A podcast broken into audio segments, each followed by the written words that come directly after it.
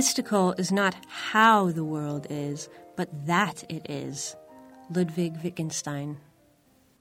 Melissa Rhodes earned a master's in cultural studies from Birmingham University, England, and an MFA in poetry from Eastern Washington University.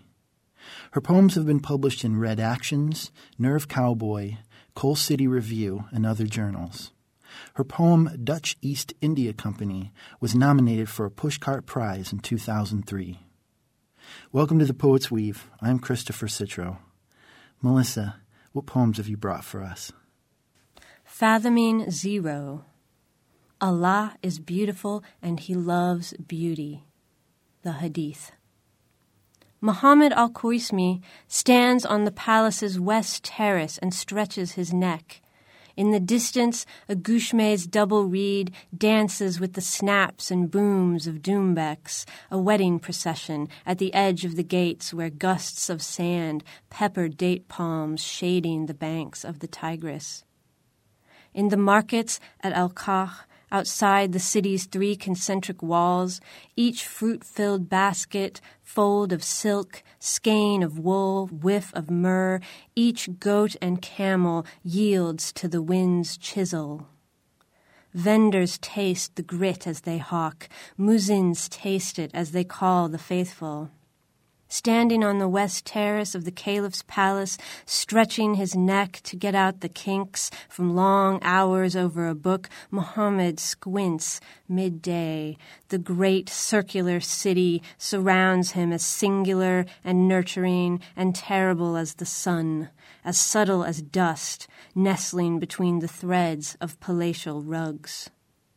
But Muhammad's mind is elsewhere, full of numbers again. There are lawsuits in the courts and inheritance disputes, complications with trade agreements. So Muhammad works on al jabar, completion, al muqabala, balance. Only now a new number has blown into the world on the pages of a diplomatic gift brought by an envoy of Hindus recently arrived from the East, a book.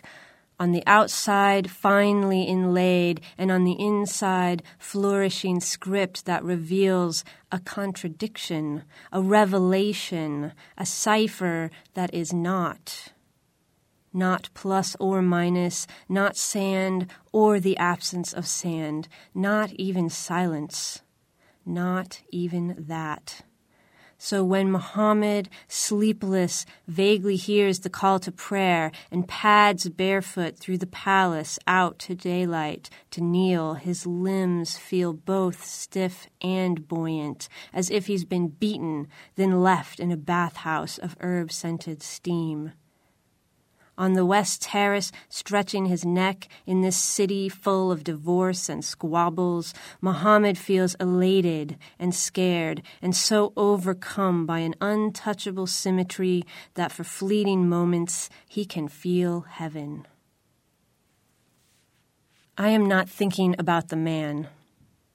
I am not thinking about the man that was you, walking by the river's edge amidst an explosion of new grass and wild violets. I am sitting down sensibly to the grisaille of moonlit tea at 2 a.m. I am looking at the shadows of gray tree flowers on the neighbor's wall outside my window, flowers that in daylight are explosively yellow. I am thinking of the possibilities of integers that lie between one and one.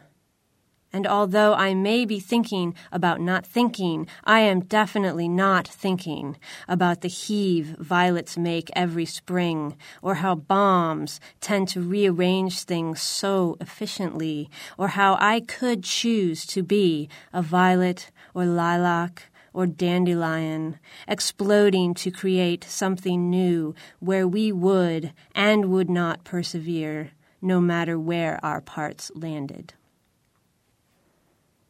Tiny white blossoms pepper the lawn by the shrub. I have come outside to sit and discuss with them how wind gently strokes my hair.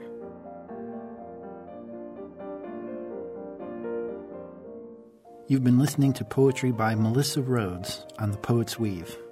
I'm Christopher Citro.